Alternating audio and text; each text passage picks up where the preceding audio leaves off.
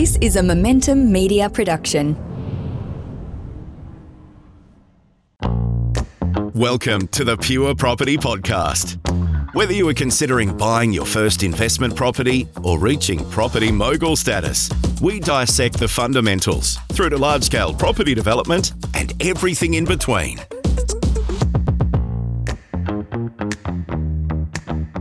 And that's a pretty good guitar riff. Uh, Phil Tarrant, co host of the Pure Property Podcast with Paul Glossop. Joining me in the studio is the one and only Paul Glossop. And I do note he couldn't even dress up and put a collared shirt on. He's come in in a t shirt. This is this is Irish linen. That's what they actually used to put onto uh, aeroplanes uh, in the First World War was Irish linen. It's the best for for your Fokker. Fun fact. Fun fact. Another fun fact that I didn't ask Why for. why would I need to know that they use Irish linen on the wings of British World War One? Tell me, enlighten me, enlighten me. why just one of those many facts that I know. If you're looking to refurb a World War One, Well, they, they still they, it's, it still is really really good for for, for Right. planes that don't have metal skins. They still use no. Well, the, the, maybe the moths and the mildew don't get into it. Maybe. yeah, maybe, maybe. Anyway, there we go.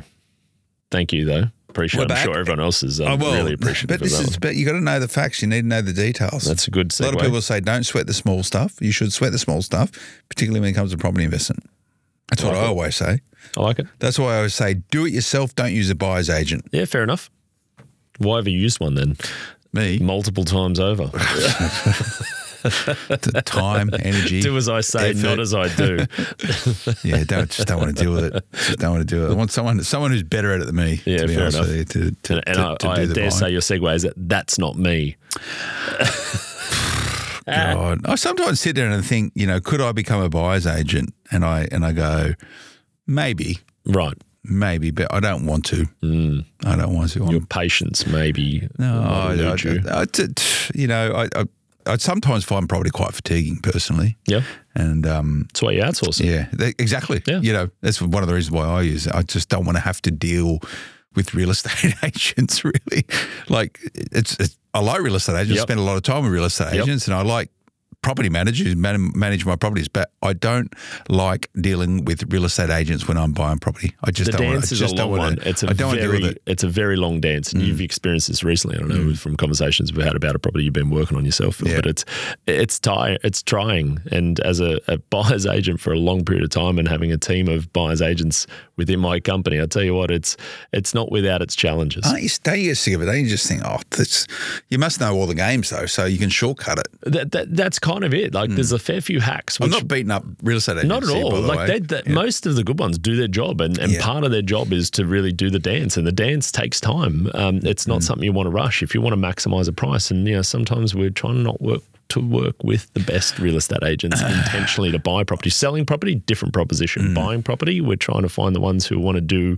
the dance on our terms, not on theirs. Yeah, and most people don't like that. No, vast No. majority. And you, and you, well, everyone's working towards the same outcome, which is a property transaction, but you're coming at from from two very different sides. The- The, the vendor, the agent, representative wants to get it as much money as possible, and you obviously want to get it at what you think is a good number, which often isn't the same number as what the seller wants to sell vast for. majority of the time. Yeah. And and and I guess that probably speaks volumes. And, and I know we're sort of not necessarily going on script here, but it probably speaks volumes for anyone who's proposing or, or considering engaging a buyer's agent. And we talked about a lot of this really early when we were trying to shape the industry, Phil, on the not this podcast, but your podcast network on SPI. When you're sort of talking about what buyer's agents do, you know, that mm. conversations happen more times than we care to talk about, but. How buyers agents are incentivized is also part of the questions that you need to sort of understand. Is that when you talked about both of their intentions, one's to get the price as high as possible, the other one's to get the price as low as possible. If you're charging a flat fee for us, that's why we don't want to get the dance done at the highest price possible because ultimately we're not incentivized on a price or a commission based on a sale price. We're incentivized to get an outcome that we know is the best outcome possible. It's a hard one when you're. I know people do it on on principal place of residence, right? And and and normally that's okay because there's sort of a set budget in place. You're not going to get a, a huge surprise, but if you're buying investment property over market value and you're actually paying someone to do that, like yeah, it's and it happens. A lot. It happens, and and, and, that pisses people off, right? Yeah. And, and you know, I, I see it time and time again where, and we just did some some research actually on this. You go and look at it in uh, Smart Property Investment, but um, pretty much saying how many people would want to who use the buyer's agent the first time, and then don't want to use a buyer's agent for the second time, and, and the numbers are quite sort of interesting. And I think Really? the reason why, and, and we, we've got a shared friend who who I talked to. I won't give any information around them. Who I think used you for buying a property or two, and then Yep. went Bought a couple. I, yeah, I don't want. I don't want to pay Paul no more. I'll do it myself. Yep. And I was like, sure. Knock yourself out, mate. He doesn't care. yeah. You know, like if you use him, he's going to do a good job. Yep. But if you want to try and do it yourself, no worries. Yep. Knock your socks off. Yep. You know, which is like, yeah. Then I think he spent like six months trying to do it and he Yeah. went, "Ah, stuff it. Yeah. And he come back He came and back and- and again. there we were Yeah. again. And and, and, And I don't know if he tunes done into really this. well. Yeah, I bet, I bet you they have. But, Yeah. um, but, you know, it's funny how it works. Yeah. When people just work out, it's just not the buying bit, it's everything else. Everything else. Everything else. Everything else. You know, Yep. or they go, wow. Yeah. I've, Paul's told me where I should buy. I'm going to Yeah. go buy there by myself. Absolutely. You And know. a hot tip: we don't we don't ring fence that information. If you're going to come and have a chat with me, an initial chat, and you're going to tell me your situation, you're going to tell me what you want to do, or you're going to talk about building a strategy and a plan. The locations and the property types aren't something that I'm going to say you pay me first before I'll tell you that. All of that information is something that we intentionally want to give away because we don't feel like we're the gatekeepers of random suburbs which no one else knows exist. This is all public information. The job is the execution. 90% of what we do is the execution. and sort of having spent a lot of time with and around and working with buyers agents, um, if you're not using, and I think this is the, the person we're speaking about, pretty much going because because he go, "Ah, yeah, I don't know what buyers agent really do and this and the other. By the time a property lands on realestate.com, it's probably gone through the hands of about four or five buyers agents anyway. Yep. And that's the reason why it's probably on realestate.com is because the agent couldn't shift it It before overpriced. it actually before it actually went onto the market. So, Correct. so if it's there already, it's the I think we've used this Chinook salmon before. It's probably still a good property, but it's been rejected by John West, It right? has, you know. So anyway, just Yep. give some logic to it. words all, but, um, wise. yeah, but um, yeah, buyers agents. Anyway, well, you got your own podcast now. I do, I do. Well, I thought it was um, something that we This looked is at. your podcast, This by the way. is my it's nothing podcast. to do with me. It's not yours. You're No. here for uh, begrudgingly for some reason that people like your voice potentially more a than mine. but we might have to it? Oh, poll that just to figure that one out. but I, I am told I'm. I know I'm quite nasally. It's it's not my fault. It's the way it's the way God God's built me and, Mm. and developed me. I could get maybe a little deviated septum clearing out there, maybe. but look, I- I'm not ill. I don't suffer from a permanent cold. I'm just nasally. But that being said, I think um, what we've chosen to do with this podcast and what we're going to do again today is is pick real life, both clients of mine, but just general property investors from all walks of life, all times that they're intersecting or choosing to invest or choosing not to invest, and they all have a an interesting story to tell. And I think really the intention here is that we're not talking theory; we're talking relative outcomes for people at different stages of their investing career, and we're showing real life examples of good and not so good things that have, have happened and where they've invested, what they could have done differently, and hopefully giving a lot of people real life stories as to what they can learn from. Yeah, and that's the logic of this. Uh, try and do things a bit different. Reaction videos. Yeah. It's what people want. So um, I, I have here, they've given me a little computer for those Very people nice. who can um, see on the video here where I get to press stop and start. So I have no idea what's on this. So we- no, I actually have no idea. I know it's uh, Chloe. Hey, Chloe, how you going? And and if you're watching this on um on video, you'll be able to watch this as well. Or if you're on the um on audio, you should get the sense of it all. But uh, essentially, we've got um a bit of a, a recording that Paul has had with with Chloe. It's probably like akin to a a catch up or Yeah, some sort of consultation type Correct. thing. Like basically part of our annual reviews, going Yeah. through it and, and having that that in depth discussion about where, what, how, why, and Mm. um, going through all those what's and all components that we do go through with our clients. Yeah, well, th- thanks for um for doing this, Chloe. It's appreciative. Um, is there anything I need to know beforehand? Do, do we need to anything about Chloe? You cover it all off, Um, look, we'll cover it off, but I guess just to set the scene for everyone who's listening in, um, Chloe and her, her husband Joel uh, came to us well, probably the best part of three, four years ago, or maybe three years ago now from memory. At that time, they had their principal place of residence they bought four or five years prior. They're both working couple, have bought a home in the western suburbs of Sydney sometime before catching up with us. They also had then bought a property in Mudgee which they bought without our services at the time, has done well.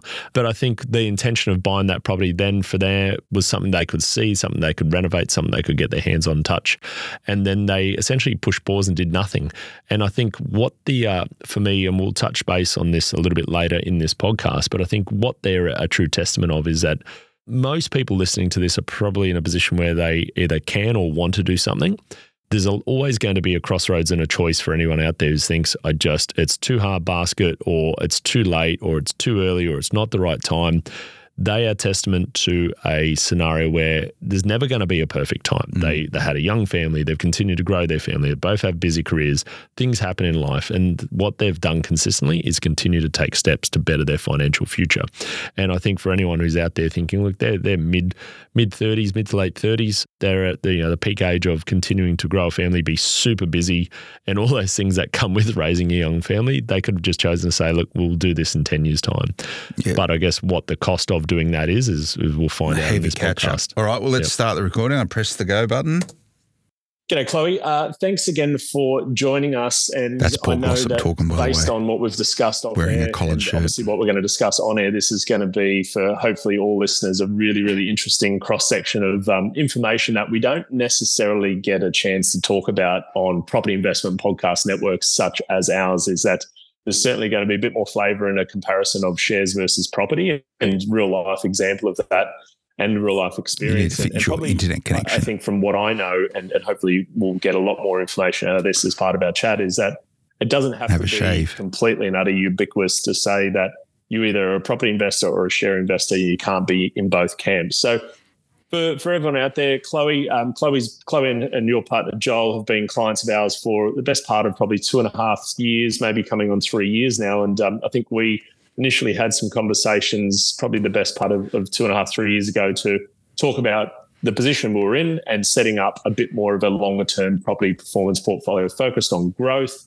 focused on cash flow. You weren't starting fresh when you came to us. You did have property, you also had a substantial share portfolio and we are sort of looking at okay how do we really get this onto a level that we know is going to give us really meaningful returns? So for, for the listeners uh, out there chloe uh, hopefully from what i'd like to maybe open with is is throwing it over to yourself to get a bit more of a an understanding as to yourself, your partner, where you are in life, when you joined us, what your portfolio looked like, both on the property and share market side, a couple of years ago before we started to build the property portfolio side, and we can hopefully dig a bit deeper from there.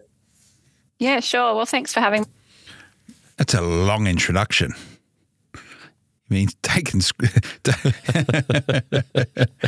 right. So it's all set up. That's We're all set good. The scene. We it's like all, it's all set. Yeah, it's cool. It's good. Yeah, sure. Well, thanks for having me, Paul. Very happy to be on on the podcast. Look, we first, I think, stumbled across your podcast in 2021, and as you mentioned at that stage, we we had already started dabbling, and I say dabbling because it was um a little bit of luck at the start, and yep. we were really trying to upskill um and build our knowledge in the property investment side. So at that point in time, we had we had our own place. We worked hard uh, and saved our deposit. There definitely wasn't any, um, I suppose, any real financial help from parents or relatives or anything like that. So we saved hard, and we had um, one child at the time. We wanted to get into property investment, and because of our um, credit limitations at that time, we were really looking around the regional sectors, mm. and which does is an interesting uh, interesting insight. So we're, we're kind of boxed into the region. So we wanted to to find a regional centre that we could see ourselves visiting really. Mm-hmm. So we, we settled on Mudgee and we got we bought in I suppose the eastern suburbs uh, side of Mudgee. so we got yeah. yeah we got we went up on a few weekends and um, we saw this property we fell absolutely in love with and it was just a two bedroom 1800s property in the center of town so we bought that for about 355000 mm-hmm. uh, about six or seven years ago yep. Um, and look during covid obviously we all know that a lot of those tourist towns and those regional towns went boom so we've actually moved that to an airbnb type arrangement that now and and it still is performing great for us and it brings in circa about 3000 a month for us which is which is really good mm. when we called you we I actually um, joel and i thought we've got to do more you know we're, we're, we're striving for financial freedom and hopefully an earlier retirement we need to do more with our money it can't just sit there Can't, mm-hmm. can't keep spending it. And I fell pregnant at that time as well. So I had an impending maternity leave coming up. So I think we contacted you in 2021 um, mm-hmm. to talk about our next strategy. And I think for us, we were just, we spent a lot of time trying to do a lot of our own research. And I think it was great reaching out to you because you made sense of all that research for us and provided your own perspective. And we reached out to quite a few people, and your approach really resonated resonated with us. So I, I think you guided us into our more of a, our next property, a set and forget property up in Rothwell. At that same time is when we said we thought we have to really diversify as well and do more in the share market. Mm. So to be honest, we weren't as comfortable with shares. So we went for a bit of a conservative approach and we went for managed funds through Macquarie Group, actually. So yep. we put some substantial shareholdings in an Australian share fund at that point in time. I'll stop it there really quickly, Paul. Um, so this is the story of property and shares simultaneously. Mm. I'm sitting here going, "Oh, I wonder, I wonder how the the share portfolio is gone." Mm. Um, and and I'm not going to express what I think has happened, and I'll see how that all plays out. But a couple of key points there. Um, number one, why did they think they needed to also invest in shares as well as property? Do they have a financial planner? No, they didn't. But I think the one word that gets thrown around, I, I personally, the older I get, the more I realise that the word diversification is mm. probably a safety word for a lot of people. And I think ultimately people think that if they're early in the stage in investing, they think, well, one might do better than the other, or ultimately I need a, a safety net in the share market if the yeah. property market or vice versa. I think their position was, okay, well, we need to get some money into some managed funds. She, Chloe, and she might correct me off air if I'm wrong here, but I think did work with Macquarie at the time. Yep. So probably had a little bit of that head office mentality. Yeah, just the influence, influence of the environment. The, yeah, the, yeah, the, the closest fine. people. Which, yeah, which exactly that. And, yeah. and, we did speak off air about this. We don't actually go too deep in the performance of the shares, but suffice to say, feel that you're probably your assumptions are somewhat correct in that she put money into or her and Joel put money into managed funds, predominantly ASX managed funds. Um, the growth of the, that fund in general has been modest to say the least. Mm. And probably her her resounding observation of Australian shares in general from what she's seen in the returns has been more that they're geared towards dividends as opposed to growth. Yep. Um, and I think that's where her mindset has shifted. And it, I'm not adv- uh, opposed to it. And you and I, you know, we talk about this all the time that we've got money invested in shares and, and, other things that we don't necessarily know that much about. But when it comes down to it, it was it was for the feeling of safety because my money's a bit diversified. It's not yeah. just all in one market or one one product.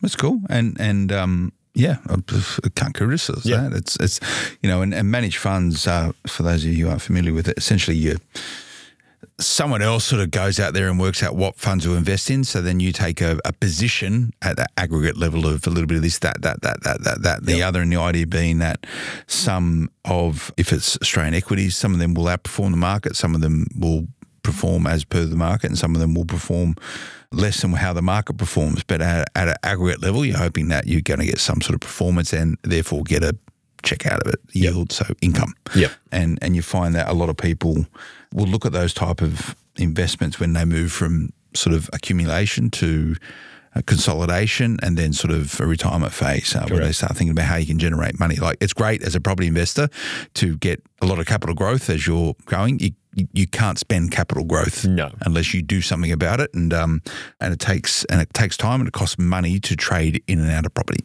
Yeah, and, and I think one last thing I'll add to that before we continue on with this, uh, and you'll probably note that one thing we talk about a fair bit, and when I do set up strategies with clients, we talk about buffers, mm. and buffers are more or less, and we talked about this with another friend off air, Phil, is that buffers aren't necessarily your savings that sit in a bank account. That is one form of a buffer, but another buffer essentially is is shares that could be liquidated pretty much immediately if you needed that cash at a squeeze for a particular reason. Yeah. It could also be you've refinanced a property that's grown in value and released equity with no intention to touch that, but the money's available if something goes wrong. And there has been a an actual scenario about building a portfolio which we go into here, and I won't give it away, but buffers are key. And the share market and having those having those managed funds was also that methodology of that's where a buffer sat. Mm. It didn't just sit dormant in a cash account earning nothing. Yeah. It actually tried to get some money out of it, but it also meant that we've got got money to draw on if we do need it at a pinch. Yeah, she spoke about um, tracking you down from a podcast. Was that what the Smart Property Investment Show? Unfortunately, yeah. yes. That's, that's, that's got to annoy you. But she says she's spoke to other buyers agents as well. Though. So, yeah, so, so you're was, normally part of a like a competitive tender, I guess. Is it, that, it certainly yeah. is. I mean, yeah. I get interviewed on that, that first meeting that I have with almost all of my clients. Yeah, I, I take it in the sense so that you have, a, you job me. interview pretty much every day of the week. I, I have about 10 a, 10 a day. Yeah. and I, I, mean, the beauty about doing it What's regularly. What's your conversion rate? One in 10. well, it depends on the day. Yeah. Uh, but but it, but ultimately, what it means is, I mean, you don't you do this enough. I mean, our, our figures are our figures. I mean, we, have done our Fast 50 guide recently. We've done our Fast 50 guide at the start of this year. We're going to mm. release another one next year. We talk about the results, and we actually we've been in this game for a decade, and we've we've bought 2,000 properties, so we actually have a lot of data that we can retrace on how we've bought, where we've bought, how it's performed versus the market. So, you know, ideally, from this point in time, our reputation precedes us. So, if people are going to interview me, it's not necessarily just on what performance they're going to get, but it's also can they work with me? Am mm. I the person that they get along with? Is my team going to be the right fit? Because as you know, Phil, you know this is investment in the person and the company as much as the outcomes they're going to deliver. Yeah, and you're absolutely right. We've spoken about that beforehand. You can tune in some of those podcasts. Just one more thing before we continue.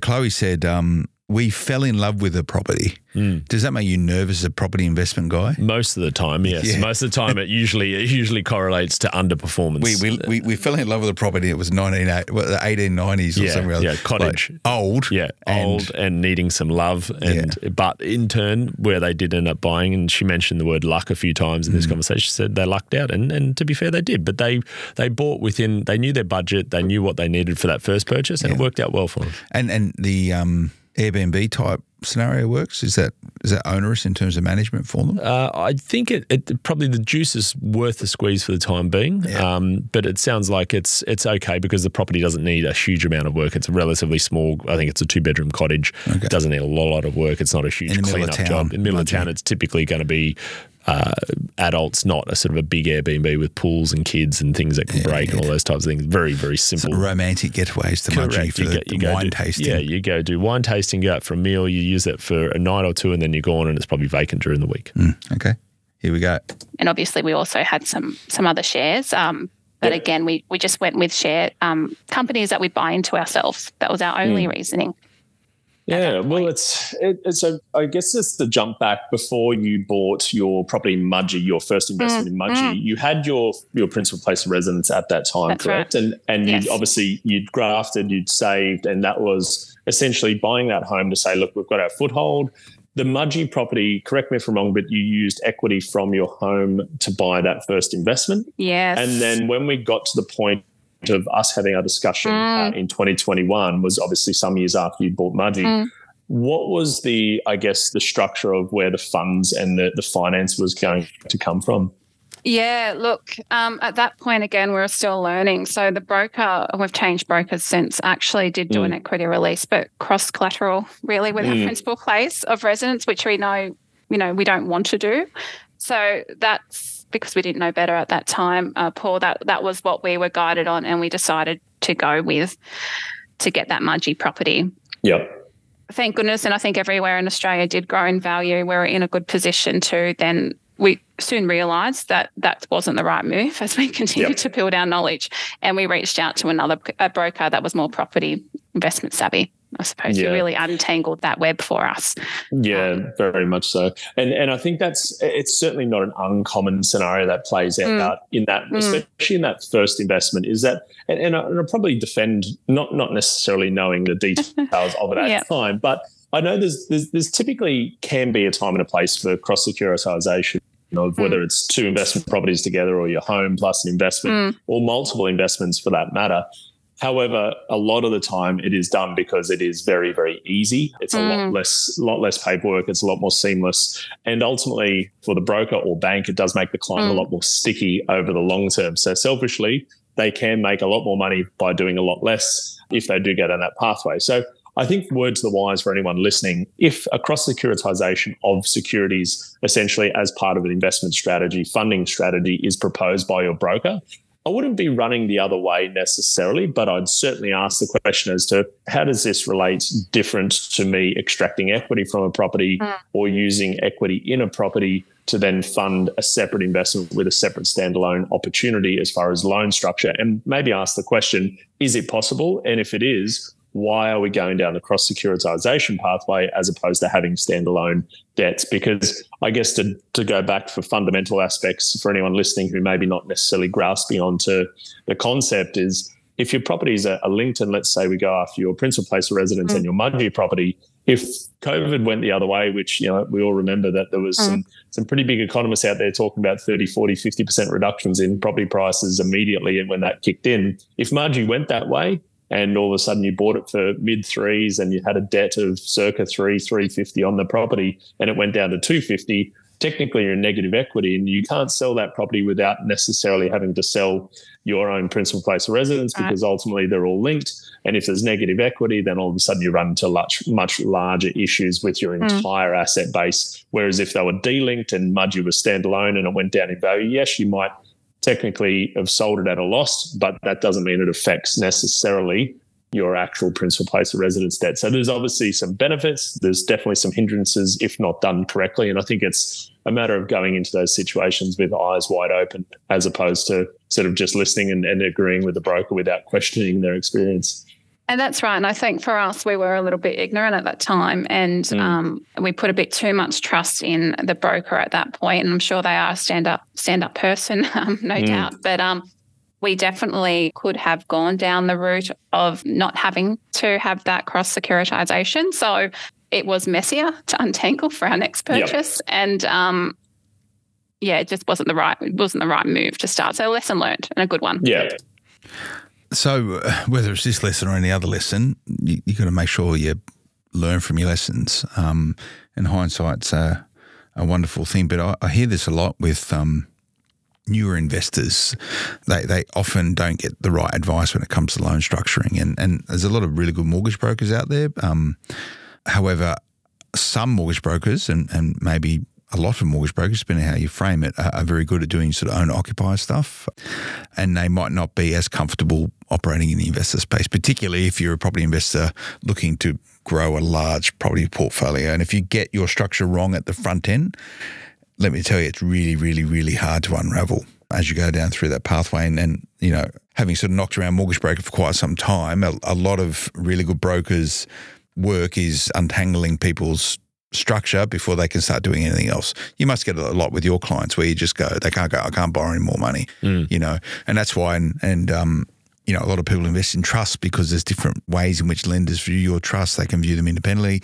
If your trusts, I'm not giving financial advice here by any means, but if your trusts are neutrally geared, often they won't even consider the debt in those trusts as part of your whole serviceability. So, you know, if you're cross collateralized, um, for some people, it's the only only choice, the only yep. option, but it does have uh, some limiting factors around it. So I think you cover that quite a lot. But ask a question like like Chloe's done there. Um, you know, yes, I, I'm sure the broker is really really good, but and often your main banks will say they want you to cross collateralize because if you're cross collateralized, it's very hard to refinance. Yeah. Because you need to refinance everything. You're very sticky. Yeah. Very sticky, very sticky customer. And particularly when rates go up and people sit oh, there yeah. and just go, I, I want to refinance. And they go, uh, uh, I can't uh. get it anywhere else. So you're stuck, right? Yeah. Then you're the, yeah. Anyway. Yeah. Yeah, that's. I think, mate, you you've wrapped it up nicely. Yeah, there. yeah. All right, let's continue.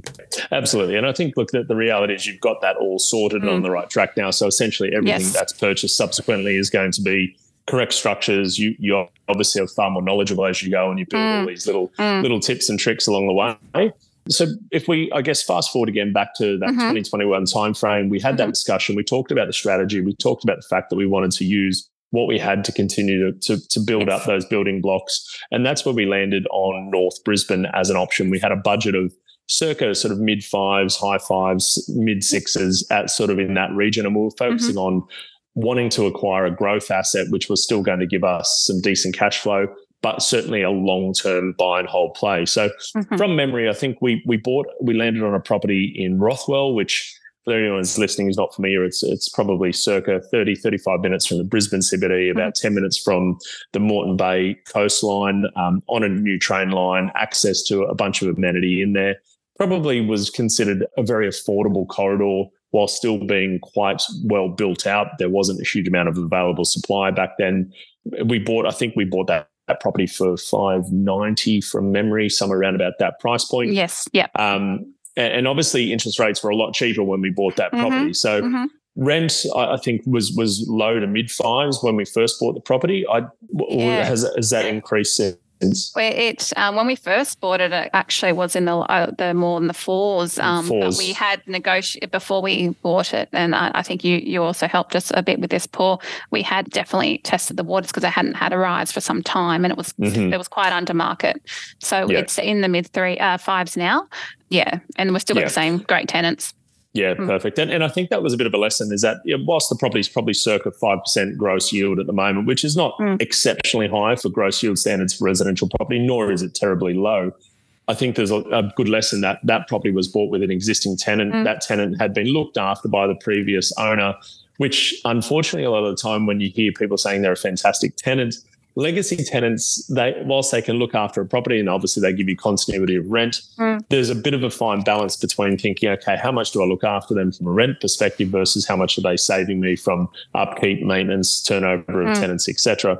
And I think you, you've got to run a bit of a fine line to be fair but you've also got to be reasonable in the sense that you're running a business with this property and obviously you need to keep it into that line. So when we did negotiate that property, we were aware that A, they were on a periodic lease, B, mm-hmm. their lease and their rent amount was was well and truly below market value. So it wasn't unfair to bring it to probably somewhere midway around market value. It's not going mm. to be gouging them from a rental perspective, but it brings it to a standard where you can consistently keep it on that that lineage and that that trajectory. Because back then when we bought the property, interest rates in the twos, having a, yeah. a, property under rented by 50 80 100 dollars a week wasn't a big deal because it was still cash flow neutral mm. Obviously fast forwarding with with you know 14 interest rate rises and here where we are now at a 4.35% cash rate mm. that's a much much different proposition for people to realize that hey you know landlords are business owners and they have costs that fluctuate without any of their control and obviously keeping rents up becomes a lot more important but so that's another comment like um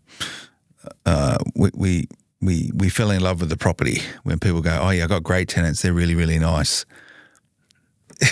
oh, but I mean, look, I, I, oh yeah, they've been there for ten years. Yeah, I know? default that all my yeah. tenants are great people. To be yeah. honest with you, I mean, I don't assume people are sinister and, and have an ulterior motive because of what they're doing in my property mm. or, or clients' properties, etc. But I mean, I guess to my point in that in that clip there with Chloe is is that you got to strike a balance, and you, mm. you there's going to be good times and not so good times from a cash flow standpoint for most property investment owners.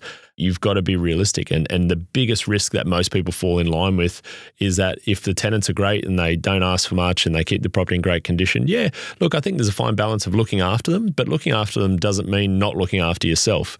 And when it comes down to not looking after yourself, if you can't afford to hold the property, and all of a sudden is two things: either a you have to sell it at a pinch, or b more likely you have to give them a much larger rent rise, they're not going to like that. Mm. And ultimately, they're probably going to leave or they might find issues and then they might push back to you. And then you might end up finding yourself in, in tribunal or something else that yeah. comes with that as well. So there's, there's a balance. There's always a balance you've got to find. What do you reckon of people on month on month rents? Do you like people on leases or are you okay with month on month? Uh, I think when I, I, probably prefer, if I'm honest, if we're buying property with a legacy tenant. Um, mm. When I say a legacy tenant, you're buying a property that's already tenanted. You don't, you didn't choose the tenant, so the tenant comes with the property. If they're on a periodic uh, when we buy the property, as opposed to signing them up before we settle on a new 12 month lease at a particular point and, and price point, we do a few things. We always try to review the tenant ledger, so the last at least the last 12 months of their payments to figure out are they regular mm. before we've actually committed to that tenant. And we also obviously we want to see an ingoing condition report of what the property was when the tenant went in there. So we try to get that information before we actually even recommend a property to our clients. So we know, hey, we, we've got this property here that here's the condition of it now. Here's the condition or entry condition report when this tenant moved in. And we know that essentially they're paying their bills on time or they're paying their rent on time. We can see the condition of the property say three years ago when they moved in, here's the condition of the property based on the photos and the walkthrough now, we can see that they're keeping the property in pretty good condition. So we would then in that instance say, yeah, let's throw them another long lease at market rate because we know they're good. Alternatively, it might say, hey, they were a little bit slow and back mm. and forth here in COVID times. They keep the property pretty average. The lawns are overgrown. They don't seem to really care too much about it. I'd keep them on a periodic for a period of time, assess probably try to get them in line both with keeping the property at a condition that you're comfortable with, as well as seeing if they're actually paying their rent when they should, how they should regularly. Mm. If they're not, then that obviously gives you an option to potentially give them vacate notice, depending on where and what you've bought, and obviously the state regulation. Yeah, and say for example, if you're in New South Wales, if you're on a periodic lease, it's 90, 90 days. days. So yeah, correct. 90 days. Yeah. So you got to, to vacate. So you yeah. get them 90 days notice. Yeah, yeah, which is fair and reasonable in my yeah. opinion. You know, 90 days, if someone's given a 90 day notice, if you're given 90 day notice today, Phil, and then ultimately, you know, you've got no alternative to renew the lease, then you're mm. like, okay, well, that's three months. I guess I'll start looking for a property this weekend. Yeah. And that's where it starts. And that's enough time. Um, you're not, you're not kicking them out in two weeks. You're, you're giving them ample time to find accommodation. And you, someone's in a lease, you can't break the lease. Correct. Yeah. Yeah. But, but you can choose not to renew the lease. Exactly. at the end exactly. of the term, you just go, yeah. there's no renewal. Exactly. So if they go, I want to stay here, then you can have a commercial negotiation with them. Exactly. Yep. Yeah. And you typically want to do that well before the lease is up for renewal as well. Yeah. And most places you've got to give 60, 60 days, days 30 to 60 days, depending on the state and territory you're buying in. Jack up the. Yeah, yeah, yeah. Either jack up the rand or new 12 months, new six month lease, you know, yeah. any other conditions. A lot of time, one big note as well for anyone who's got legacy tenants, say, let's say three, four, five, ten years in the same property. Mm one thing to always remember too is that if you're buying a property that the tenant's been there for a very long period of time, the likelihood is that their bond is extremely low as well. Yeah. So you got to remember the bond's typically four weeks rent. If they were renting the property 10 years ago or even five years ago at a rate that was very low or low comparatively to what it is today, there's probably very little amount of money you can claim if they're an average tenant. Can you so do a rent top up? Oh, sorry, you can, top up? You can. Yeah. You definitely can. You can request it as part of a new lease negotiation to mm. say, look, oh, I'm happy for you to sign onto a new lease at X for 12 months, but part of the conditions of that is I want the, the bond, bond, to go to current rents as well, because you know that's a protection for you as an investor and as a landlord. What's the nitty gritty? Let's go back to Chloe. But I guess more importantly, that that property was obviously not bought to get a cash flow play immediately. Your Mudgee property, different proposition. Mm-hmm. You bought it. And obviously, yes. that was a lifestyle play. It was a property that was now being switched to an Airbnb. Mm-hmm. And obviously, the, the, beauty of that is you've also held it for a longer period of time. Yes. It's seen good growth, good cash flow. Uh, the Rothwell property value now, from what I can see, is probably around that mid, early to mid sevens. Um, so yes, I'd probably say it's circa 20, 25% growth mm. on where it was purchased in a bit less than two years ago or somewhere around about two years ago. Mm. And, and I think what we landed on then was saying, okay, great. We've now got exposure in New South Wales. You've got your principal place of residence in mm-hmm. Sydney. Mm-hmm. You've got a bit of diversification into the share market. That'll remain. However, we're now exposed in the Brisbane market, looking at that as a 10 year play. And then what we ended up doing, I think we caught up, it might have been early 2023 from memory, mm. which then led to the next conversation, which I'll maybe throw to you to sort of give the audience a bit more understanding as to, okay, well, we saw a bit of growth. We wanted to continue to move forward. What did we do at that time? Pending, obviously, also taking into consideration, you had a young family, life was chaotic. Life still probably no doubt is chaotic, um, mm-hmm. but you you had the ambition and demand to keep going. Yeah, and definitely, yeah, life is chaotic, but we we do have that um end vision, I suppose, uh, in mind at all times. Mm-hmm. And I think with that in mind, we, you know, we're aiming for a bit more of an earlier retirement. Um, so we did want to make another play, and we reached out again, and we did our own research as we like to do as well, and mm-hmm. um, we settled on diversifying into the Perth market. Mm-hmm. Um, you helped us out there, and I think one of the fundamentals for us that we like to do also is to keep that land to building ratio quite generous. So both our properties do have, um, you know, a, def- a, close to 600 to 700 type square meter properties, and we know that the land mm. appreciates over time. And that was the same for the property that you found us in Perth, and we, mm. uh, I think um, that Up is where we landed there, and yeah, we, quite a low purchase price. I didn't even know we had houses available for, for 380 at, at, yeah. for that property. So, um, yeah, so that was an easy move for us because we're able to again leverage the equity in the Mudgee property. To, yeah, absolutely. and move. I think the beauty about that, and this is probably a good lesson for anyone listening to say, mm. well, you haven't built this portfolio in in a month, in a year, or even two or three years. You haven't necessarily got lucky because of COVID, what you've done is you've essentially bought your principal place of residence when you could. You, you worked hard, saved the deposit, got your borrowing capacity up, kept your income strong, kept growing your incomes as and when you could within your jobs. Use that to then leverage into a property. That property grew in value. You could have you could have essentially at that point in time done nothing. And if we rewind mm. sort of six, seven, eight years, before you even bought Mudgee, you know, the, the, scenario there could have been pretty straightforward to say, you know what, let's raise a family and let's be happy and let's pay off our home. And then mm. let's hope that super is going to fulfill our retirement. What you've eventually, what, what you've essentially done rather early in your careers is sort of made a decision will say, well, we will be paying into our super. We don't intend to stop working. Our mm. super mm. will be what it'll be, regardless of whether we choose to get more aggressive and work harder and maybe take some additional risk, mm. push the envelope a little bit more than what others might not be prepared to do. But that led to obviously extracting some of that equity from that home, buying Mudgee. So I reckon Chloe's story is probably more consistent with most property investors than what you would be led to believe by listening to podcasts and stories that might you might read in like these hyper strategic people. Yeah, you know, like oh, yes, I'm going to do like and and and if you sort of get property stuff into your feeds on on your social media, you would think that everyone is a shrewd strategic property investor. No. Where most people are just making it up as they go along with time on their side. Yeah. And probably not making it up as go along, but just sort of like there's a degree of patience and a, and a degree of pragmatism, which absolutely sounds like Chloe's story. It's yeah. not like they they haven't set out and and and and aggressively followed some strategic path. Some people do that, but yeah. most don't. And, and, and the reason why most don't, I believe, Phil, is that you know, we, we catch up with hundreds and hundreds of our existing clients every single year. And, and I'm not going to go to every single client when I do a review of their portfolio and say it's grown by 8.3%, just like we said it was going to in 2021. Essentially, we review and figure out is there capacity? Has your income changed? Has your life changed? Mm-hmm. Has your expenditure changed? Have interest rates changed? Have your rents changed? All these inputs are going to change. And, yeah. and ultimately, if the answer is, hey, we're going to continue to stay the course for the time being, then we stay the course and then we catch up again the next year. And then at some point in time, it might be, hey, there's enough equity, there's borrowing capacity, you've got the desire, you know that if you do nothing, you're on this course. If you do something more, you're probably on yeah. this course. That's that's a very real way, to your point, that's what most I believe not only property investors, but successful property investors, that's typically how they flow through it. Yeah, in 20 time, they go, wow, how did that happen? Yeah, I, just, yeah. I just didn't realize that, you know, it's, but the point I'm, I want to make is that it's okay if you're not a hyper aggressive, spending every minute of every day planning and thinking and being strategically orientated around your, your property portfolio, it's okay just to, you know, like buy good properties. Yeah. Your strategy might be I'm going to buy good properties and hold them long term and try and make sure that they don't cost me too much money to hold over that period of time. That's okay. That's a playbook in itself. Like that's okay. That's it, enough. That's the strategy you need, that's right? That's a strategy. It doesn't need to be, oh, you know, do this, that, that, that, that, that, that. You know, it's, it's, it's, yeah. So it's okay.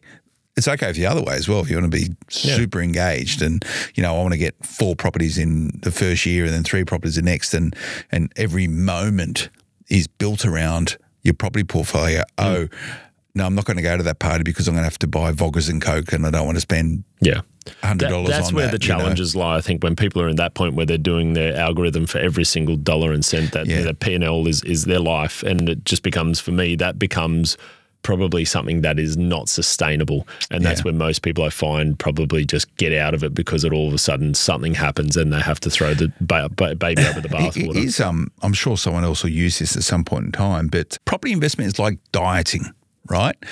You can count your calories and you can weigh every single bit of chicken breast and cut it up and make sure it's perfect to a gram. And you can do 14 protein shakes and one egg and this, that, and the other. Like some people, hyper, hyper focused and, and hyper aggressive when it comes to their food intake on the basis of their dieting plan. Whereas other people just go, you know what? I'm just not going to eat breakfast anymore. just cut that out. I'm just going to remove cut those breakfast, calories out. and and and it's just just it's just one thing, you know, and and it's pretty easy to do. You just go, I'm not going to eat breakfast anymore. Yeah. I'll have a coffee. I'll have a black coffee instead, yeah, yeah. right? You know, so there's horses for courses, yep. right? It's the same objective. You know, you want to lose a bit of weight or be a bit healthy yep. or fitter or whatever it is. The calorie counter, you know, is probably on a lot more focused or condensed pathway, you know, whereas the I'm going to cut out breakfast persons looking for a, a long term change, which over time they're probably jump on the scales and go, oh, I've lost five kilos. Yeah. Happy days. Yeah, yeah. Me personally, I switched to low carbohydrate beer. You've made your sacrifice. but but I think if I look at that as as a, an analogy, Phil, it's it's very accurate. But I think if I look at people who are healthy and happy, ultimately it comes down to you know diet, lifestyle, and consistency mm. is probably always going to be the word that I see is far more prevalent in successful property investors yeah. and people who live a happy and healthy physical lifestyle as well. Yeah. They're typically pretty consistent. They don't mm. try to do things for a very short and radical period of time to get an outcome and all of a sudden they bounce back to their old habits. If they've got good habits, stick to them. Yeah. It's yeah. not that much more complicated. Yeah. And and the point being that if you whale, whale, whale, if you weigh every meal every day, like it's, it's yeah, just not practical. It's it's well, it might be practical for some people if they're obsessed with it for but, a long period of time. But, but, but yeah. if you want to a quick way to stop doing something quickly, make it hard to do. Yeah. Anyway, maybe property investing is a bit the same. I'm sure there's people that's going to disagree with me on that. No doubt. But, um, it's a good analogy. Mudgee, then in turn, you've made your own luck by buying a property which had some owner occupier appeal, was in a desirable area, had all those fundamentals of mm. no supply, consistent demand in a market that was growing in an economy that was growing. COVID happened. Now, a lot of people, unfortunately, at that early stages of COVID, also went the opposite way and said, I've got to get rid of this. And you could have, mm. and I don't doubt that at that time you might have also had a fleeting moment of saying, we could be in trouble here, we've got to sell Mudgee. But, you know, you hold your. Do you ever think that in COVID? Ever? I didn't. It's funny you say that because I know you and I, and anyone who go back to about April 2020 or maybe even March 2020, mm. you and mm. I did a podcast where we talked, and I went really deep into data at that point in time. And I remember going right into it saying, what's likely to happen here? And we yeah. looked at the last five recessions prior to that. Some of them were expected, some of them were literally within minutes. And we looked at the data, and the following five years, property grew. And I know these numbers because I looked through it so many times. The property grew in, on, on, average, the following five years for each of the last five recessions from 1980 to COVID yeah. grew by 33% on average. And it, you looked at the reasons why. Why? Because money got cheaper, supply got essentially less available, and ultimately what happened is that the economy had a, a radical little fluctuation. But the other big thing, which has also played out too, is that property in Australia almost to the month every time you see a reduction in value, there is a V shaped recovery. Mm. It's uncanny. And it's typically because there's levers to pull to recover the market. But yeah, that's what overlay happened. the data of property prices and share prices over that period in March and look at the, the sawtooth difference. Oh, yeah. But um, I, I, might be looking at this through rose tinted uh, glasses. Yeah. I don't ever remember thinking, oh God, I've got to sell all my properties. Like the only time I've ever thought about selling properties because of something happening was when the premier in Queensland was yeah. pretty much going, I'm going to tax everyone on their entire property portfolio if they hold property in Queensland. Yeah. I actually sat there and went, "This is bad. This is bad. this is like going, I, am thinking, you know, yeah. this is lunacy. Yeah. But if this comes in, yeah, I have no like, control. I, I don't like. Yeah. I, I, know some people with much bigger I know people who sold too. I know yeah, a lot of people, people who, sold, sold yeah. and they sold multiple properties unnecessarily, as it turned yeah, out. Yeah, yeah. Just because this, the premier said, "Yeah, I'm going to tax your whole, yeah, your whole portfolio." So you might have one four hundred thousand dollar property in Queensland, and you might have ten million dollars in property outside of it. she's going to tax you yeah. on the total amount. It's funny, Phil. It re- rewinds my we mind. Fix that, don't worry. But, uh, yeah. Absolutely. To 2020, I, I personally actually just reminded me. I actually bought. I think I bought six properties in that year personally, and I know I, I bought two large developments, which I ended up undertaking both in Sydney at the time, and they ended up being the best returns I've ever achieved mm. in property in a 18 month period of time. And I own most of those properties I developed today. But I remember that was at the time uh, what I did, and I know I think you did the same thing at that time, Phil, is I got my money ready. I went straight to my bank and my, my broker and I said, What can I borrow? What yeah. can I borrow? And I remember there was a period of time I went shopping for about four months between, I think it was March and about July 2020. Mm. I went shopping for everything yeah. I could find that I knew had some upside to it. There you go. Anyway, countercyclical.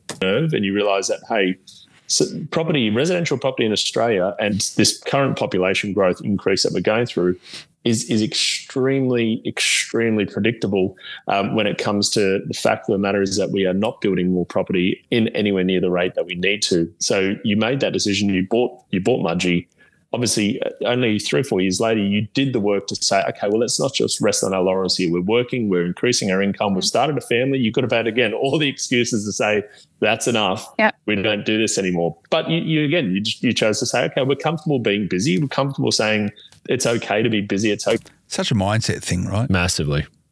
It's everything. It's yeah. everything. Like we, we, could all put it, say, too hard basket. That's tomorrow's problem. I'll make that decision in 2024. Mm. I'll make it to 2025. There's no doubt people listening to this saying it was my mission to buy a property in 2023. Now it's almost coming to the end, and I shoulda, coulda, woulda again. Yeah.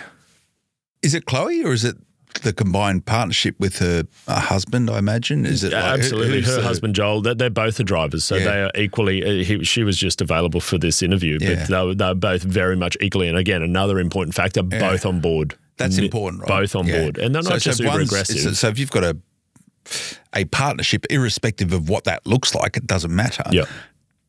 If one person's really hyper into it and one person's not, often doesn't No, no. And if it does, it usually falls apart in some way, shape, or form. And someone, you know, if the moment something goes wrong, the person who was the naysayer say, "I told you so." If something goes right, yeah. they never get the accolades that they deserve for actually being the one who's who's sort of made all the changes. But that's the other side. We could have done more. You've been holding us back. You Correct. wanted to buy a new bike. Yeah, yeah, absolutely. Then, but I, I, hear it actually very regularly. People are like, "Oh no, this year we decided to buy a boat because we always wanted to," and then and then we actually don't. I, I, can I don't want to name the client, but they know that it was actually the start of COVID. They ended up buying a very expensive boat at the time. It's not someone you know, but it's uh, someone I, I knew in that at the time they were looking to buy three properties and they ended up putting about five, six, seven hundred grand cash into a boat, which was going to be three deposits. They had borrowing capacity, yeah. and invariably they wanted to do it because they wanted time with their kids and there was work from home sort of scenario playing out, etc uh, lo and behold, they sold that boat six months later because they just didn't get to use it. They's like, I don't really, we don't use it. The boat's too big. Sold the loss. Oh, they, probably they, held they the money just, Yeah, money was. But lost six months. Lost six. They didn't just lose six months. They mm. lost. They lost about eighteen months because by that time they essentially just sort of sold the boat, put the money in the bank, and did nothing. Mm. In that two years, which between the time we had the first conversation, set the plan of three assets didn't do that, bought a boat, sold the boat, money back in the bank in that two years' time. Those markets that were, were proposed grew by about 30%. That was would have been at about $1.5 million in assets across three. Yeah. You know, we're talking they, essentially yeah. there was five hundred thousand dollars lost in two years. Let's put it that way. And was one person more boat than the other person? Or uh, both yeah. boat? No, no, one was more boat. The, yeah. the, the, male in that relationship was more boat. He needed a boat. Yeah, he wanted a boat because it was his dream, and they had the money freed up. They paid, paid off. Which is okay. Yeah, which is fine. But but they also had a dream of stop work in, in less than ten years, and they didn't have the, the, the essentially the portfolio or the cash or the assets to achieve that. Yeah, and and and this is again, it's a mindset thing, right? Like a lot of people want everything simultaneously, and usually you can only choose one. Yeah. And if you're very lucky, you might be able to choose two things. And that is, let's look at the work environment, right? You, you hear these discussions all the time of saying, I can't afford to buy a house because I can't save a deposit for a house uh, because I'm not getting pay rises. But on the other side, you hear, now that I think 50% of all Australians have non traditional working arrangements now. So it means that they're not a full time employee. It's wild. You know, they're gig economy people. They might have three or four jobs. They do this, that, and the other. They work when they want because they want the flexibility and it's good for their mental health and all this sort of stuff, right? Like, which is cool. Choose one, you know? Yeah. If, if you want to be a property investor, means you're going to have to make money to pay for deposits and you need to make money so you can show a bank that you can afford a mortgage. So choose one. You're probably going to have to choose full time work, I'm afraid. Yeah. You're going to have to be boring. I'm boring. sorry. You're going to have to be pragmatic. Unless you can do three or four gig type jobs and uh, pay tax and and, and pay tax um, and you might need to work more than 40 hours a week to do that so so often if you want to be a property investor and create and not have to work in the future you're probably going to have to choose this one if you want to travel the world and see things and see the sights that's cool you can do that. Choose one. Yeah. You know what I did? I chose one, and then I chose the other. Well, that's it. That's okay. That choice after it comes via the choice yeah. of the first one. And we've, we've used this analogy a fair bit with builders, saying you can get something done well, done cheap, and done quick. Yeah. But you can only choose two. Yeah. you can't have all three. You can't have all. And you know that by only choosing two, one of those things is going to be sacrificed, and typically it means the outcome you're going to get is not the right one. Yeah. So again, it's a mindset thing. So it sounds like Chloe. They they they worked out what they wanted. They've got a good balance. But they haven't compromised too much. They either. haven't. But they don't live. Yeah. I mean, they don't live an extravagant life. They don't have the unnecessary things in life. They're happy. They raise a family. Yeah. They do all the things. They work. And this is like choose. So they're, they're choosing family and yeah. they're choosing property investment, right? They're not choosing family and property investment and overseas holidays every six no. months. They're not sort of, you know, they're not living a high life with Prada handbags and stuff, right? Correct. Like you can't normally. It's hard to get three. Yep. You know, two normally, but my recommendation, concentrate on one. Yeah, start get with the, one. Get the one first, and you can normally pivot into two. But yep. anyway, pay to push the envelope a bit if we want to get outcomes that others potentially aren't prepared to essentially do to get the outcomes that we want. And that led to extracting that equity, buying that property in North Brisbane. That property's increased by circa 140, 150 grand. You've preserved that equity. That equity is still sitting there untouched. Mm-hmm. You've obviously gone back to Mudgee because the equity is still significant in there. Yes. And that's led to now the purchase, which was only probably five, six months ago mm. in Coodanup. So anyone who's not familiar with Coodanup, a little bit south of the Perth market, more in Past that Mandurah, bit south of Rockingham Close region. To. I actually personally mm. own property in Mandurah myself, which again, not completely dissimilar to Rothwell, where you're probably a little bit further from the CBD of Perth, but for three hundred eighty thousand dollars of seven hundred square meters of level land, you are you are effectively five minutes from from Robert Bay. You're also literally five minutes from the coastline and, and a hundred different beaches you could choose from. You're on a train line directly to the Perth CBD, a highway to the directly to the Perth mm. CBD.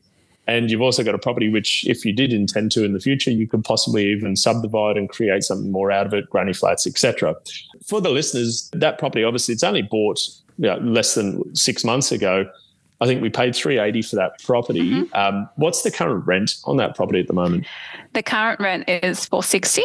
It was 460 actually. We'll, we'll get into that because you did tell me you did yeah. tell me off air that that this is one of the challenges um, and buffers in place and and I think big key for, for listeners right now is that we're talking about all the things you've done and all the mm. I guess the the tough decisions you've made to keep building the portfolio your tenants have recently done a runner on that property. So you technically now are going through insurance to find new tenants and go through that process. So it's probably worthwhile listeners understanding saying, what happens if my mm. tenants do a runner? Because it is one of those things I, I speak about very regularly. It is rare for it to happen, but in your yep. instance, it has happened and there are contingencies in place.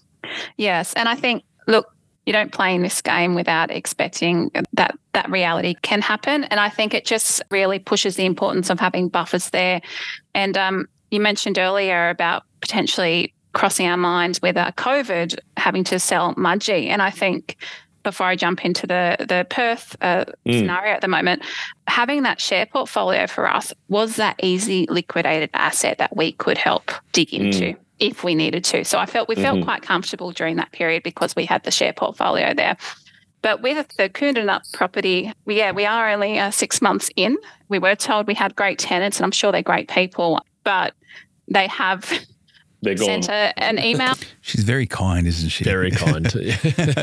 I'm sure they're really the nice people. Yeah, even yeah. yeah. sorry, back to the yeah. recording. And and I'm conscious I'm just stopping the recording. So for people who are on audio, it's probably a little bit harder, but you can tell the difference. So our, our real estate management and left the house in a, a less than desirable state. So, you know, they've left furniture there. We've had to clean out the shed. So not not a great outcome, but uh, we had lent into our buffers, and it, to be honest, it probably is going to cost us about fifteen thousand all up for that. I think anyone going through this mm. stage, mm. this is where uh, insurance becomes a real asset. You need to have the right insurances and check in on that. Um, we we check in on that annually anyway but we are going to be leaning in insurance to claim all that. And obviously, timing again is not desirable um, coming into Christmas. You know, not always easy to get new tenants in, but mm. uh, we are working with our real estate agents. And because we've had those strong buffers there, it hasn't been a big issue for us. And we know we've got the right insurances um, in place. Yeah, that, so that's um there's probably a couple of really key lessons for me mm. there is that that a buffers buffers are important irrespective of how good the insurance is because unfortunately mm. insurance it, it, comes after the fact or never come immediately when you need it so the buffers are key and yeah for, for anyone who's listening and wonders what what a buffer should be or could be um, there's different schools of thought certainly out there. Uh, from from my experience, uh, depending on your incomes and, and sort of some of your expenditures, we typically find that regardless of your property portfolio, if you quantify how much money you need, whether your property is a positive, negative, neutral, in, in, and you've got a larger portfolio, or you only have your home, or you don't have any property in your portfolio, for me, somewhere between that three and six months of total living expenses to say, if I turn my income off today, how much money do I need to survive? We typically find that somewhere between that three and six months is sort of your minimum buffer as far as cash buffer. Now, obviously, that means that it can be flexible regardless of how you live your life. But that price point of three to six months is sort of that minimum buffer. If someone's trying to think about how much do I need and what would be a comfortable amount, I've found that over the years of looking through numbers, going through a whole range of different scenarios, that it's a good way, good place for everyone to start. But maybe just do your math on how much money do you actually spend on a three month to six month basis and probably then use that as your your guiding light because that's usually going to be a much much easier way to do some rules um, just touching on on insurance because this is an important one. And it is a very important one because this is an example and a scenario where insurance could cover this, insurance couldn't cover this. And this is a big part of what we do when we do settle on property is that we do contact insurance aggregators on our clients' behalf to ideally get a number of different quotes because those quotes aren't just saying, well, this insurer versus that insurer is going to charge you X or Y for exactly mm. the same insurances oils ain't oils when it comes to insurance. And there's things like loss of rent extra, even loss of rent that can define whether it's six weeks, 10 weeks, 12 weeks, 16 weeks. There can be malicious damage or accidental damage. Mm-hmm. There can be things like this where we're talking about re advertising fees. Then you're talking about how much your premium is going to be if you make a claim. All of these things obviously di- they'll dictate the price and the cost of the insurance. But if you don't mind, maybe just sharing some of the the top line aspects because you mentioned look this might cost you $15000 you have buffers in place. However you've already contacted so this insurance bit paul was obviously pretty important. Uh, have you ever seen anyone not be insured and cop it I can't say that personally. Most lenders want it, right? Or they need it. Yeah, a, yeah. which is a good thing because yeah. most lenders want to see the the, um, the certificate of, of insurance prior to settling, mm. and with the bank, whoever you're borrowing the money from, as the insured party, as the first mortgagee, um, mortgagor of, of that property, to make sure that obviously they're going to get their property covered for me, this part is a really key part, and more of my experience over the years has lent towards saying we don't ask the the insurance ag- aggregators that we contact prior to settlement when we're trying to arrange correct insurance. We don't say give us the cheapest policy. It's really understanding what do we want included. Things like loss of rent extra is a choice. Obviously, that means you've got to have buffers in place if you choose not to have loss of rent covered. And certain insurers just won't cover loss of rent, whether it's going to be someone doing a runner or whether it's going to be a property burns down and has to be replaced. There's a period of of rent that they'll cover that would have otherwise been coming your way because obviously you've got a mortgage. We have had instances when you buy thousands of properties, you see everything. And over the term, we've seen everything from as simple as someone doing a runner and having to get insurance to cover the clean out of a property, the repainting, recarpeting, loss of rent, and a range of other yard tidy ups, etc. Making sure that's included in the policy, right through to a house burning down. And house burning down will be a do you have malicious cover? Do you have accidental cover? How did that fire get started? Because that will have to be determined by someone. Mm. And if you don't have malicious damage and if someone's intentionally tried to burn down your property, whether it's a tenant or someone else, you may or may not be covered for that. So ask these questions. But let's say you are covered for that, then all of a sudden the property has to be demolished. Then all of a sudden you've got to know whether the new for old replacement amount is going to be adequate. And let's say it is adequate, you've still got typically probably say 12 months between the time the property was burnt down to when it gets demolished, then it gets replaced. Someone has to pay the mortgage that still exists yeah, on that property. Under insurance is under insurance is, is huge. Yeah. And and words of the wise, if this is a moment in time for you on your portfolio, pick up the phone to your insurance aggregator or your insurer and go through all these questions. Go through your properties and go through the numbers because you mm. might be actually really, really surprised into how underinsured you are. And if you want some numbers of some really good insurance brokers, reach out to us. We've got a bunch of aggregators that we can share their names and numbers with who we know we've worked with over the years, but very important, important topic okay, permanently. Cool. There you go. Uh, how do people do that? Where? Uh, they could just jump on purepropertyinvestment.com um, and they can uh, actually, they could probably just give us a call 1300 985428 and our team would be able to put them in touch with some insurance right, aggregators. Cool. All right. Back to recording. Your insurer, you go through the process. The idea is that you get all of that essentially reimbursed to you. Out of that, what are what are the costs, the hard costs for the premium or, or essentially the excess that you would have to have to pay for the sake of having all of this covered? Yeah, look, um, you've hit the nail on the head with the complexities of the insurance because whilst we also have to do some paint work and replace carpets and things as, as part of this. Now, it is some of that will be our, for instance, loss of rent. There is a cap of up to five thousand dollars on that one, so it's really mm-hmm. important mm-hmm. for us to turn that turn that around really quickly yeah. um, and get a renter in there there's two separate claims. You do have the the loss of rent and then also the cleanup and, and all of those fees as well. So. Mm. Look, I don't think we're out by too much. I couldn't tell you the exact figure at the end of the day. I yeah. do know we've made the decision, and only because um, my husband has been dealing with the insurance providers on that one for me, which is great. But yep. we have made the decision to not claim the paint the paint yep. job. So we are going to take a hit of about 5,000 there.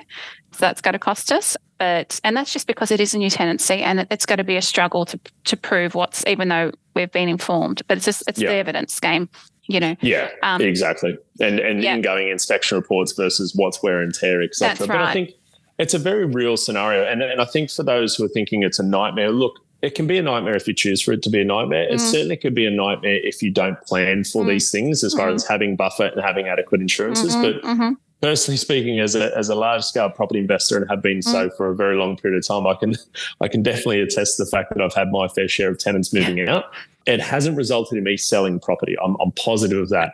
And and I think even the, where the juice becomes worth the squeeze, if I'm looking at the numbers, even on the property that we've bought there um, in Coodanup, the, the property was bought for circa three hundred eighty thousand dollars we've just done i've just actually done a bit, bit of background research on CoreLogic on that property in that mm. market and, and, i would probably say as and when that property is freshened up with new tenants mm. tenants look would be freshened up likelihood is that the rent will be high fours if not early fives by that time yes. the reality is that that property is probably going to be worth around about 440 460000 dollars and obviously mm. that was six months ago now yes you've had to tip in some money no this wasn't planned but when you're buying correctly, you're buying in a market that's growing in value, you're buying in a market that will see increased rents amounts. These things will happen irregularly, they will happen. But I think you, you've probably proven the point that if you have the contingencies before they happen, then when these things do invariably happen, you're not left freaking out or holding the bags and thinking we've just got to get out of mm. this because you kind of already said, look, at some stage this will happen. We're planning for it to happen Ideally, it doesn't happen as soon as it has, but if it yes. does, we're kind of saying, well, this is part of the course. And the more you do it, the more you realize that it kind of comes in a little bit of those waves and you do get periods of time where it seems to happen every other day you get a call from your property manager you have a tenant leave and then you do get periods and i can attest again to having dozens of properties where i won't get it and i'll touch wood right now because mm. i know i'm going to jinx myself but you, you do get those six or 12 months of zero and you just get rent comes in you pay your mortgage and you move on, and growth happens consequently from all of that.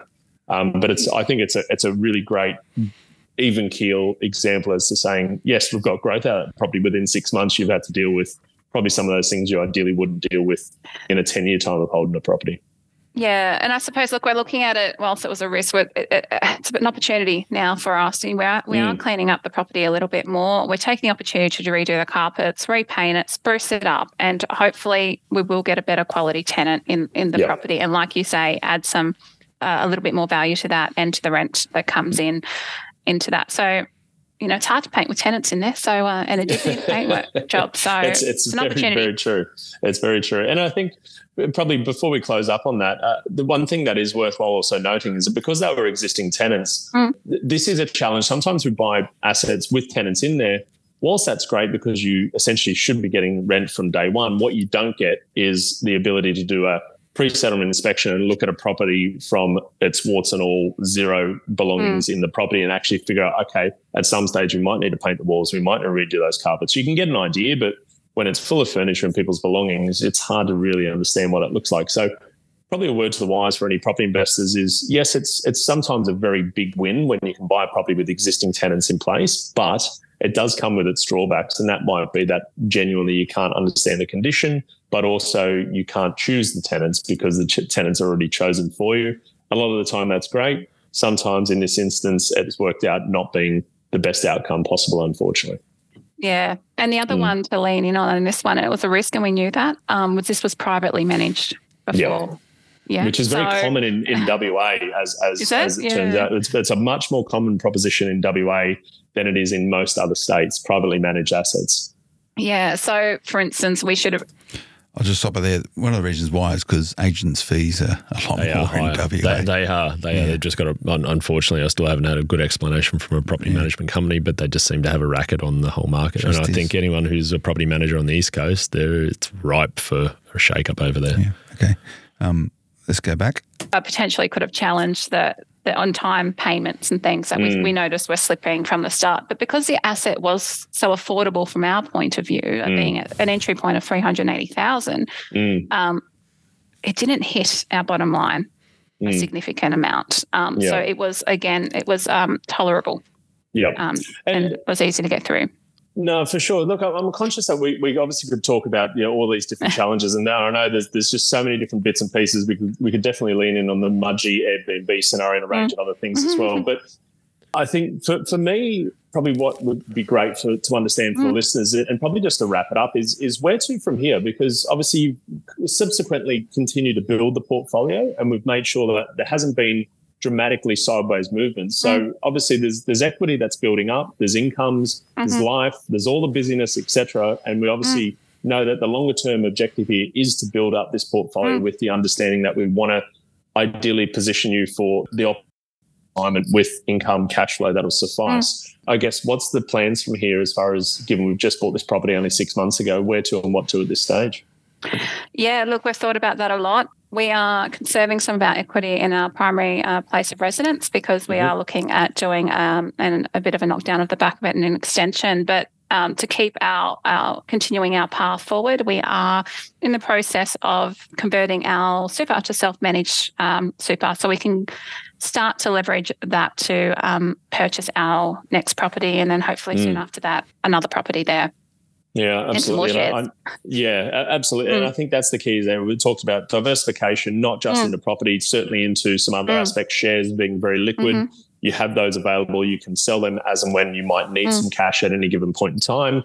You've also now obviously got a, quite a substantial property portfolio. You've got your home, you've got a New South Wales investment, a Queensland investment, a Perth or WA investment. Now, what that also means is that you start to hit the top end of where your borrowing capacity is from personal names. Now, the conversation we had quite some number of months ago is it saying, well, we're kind of getting close, if not already at the top end of that borrowing capacity for the time being. Superannuation and SMSF is a separate lever that can be pulled even as and when you've mm. reached the maximum of that budget.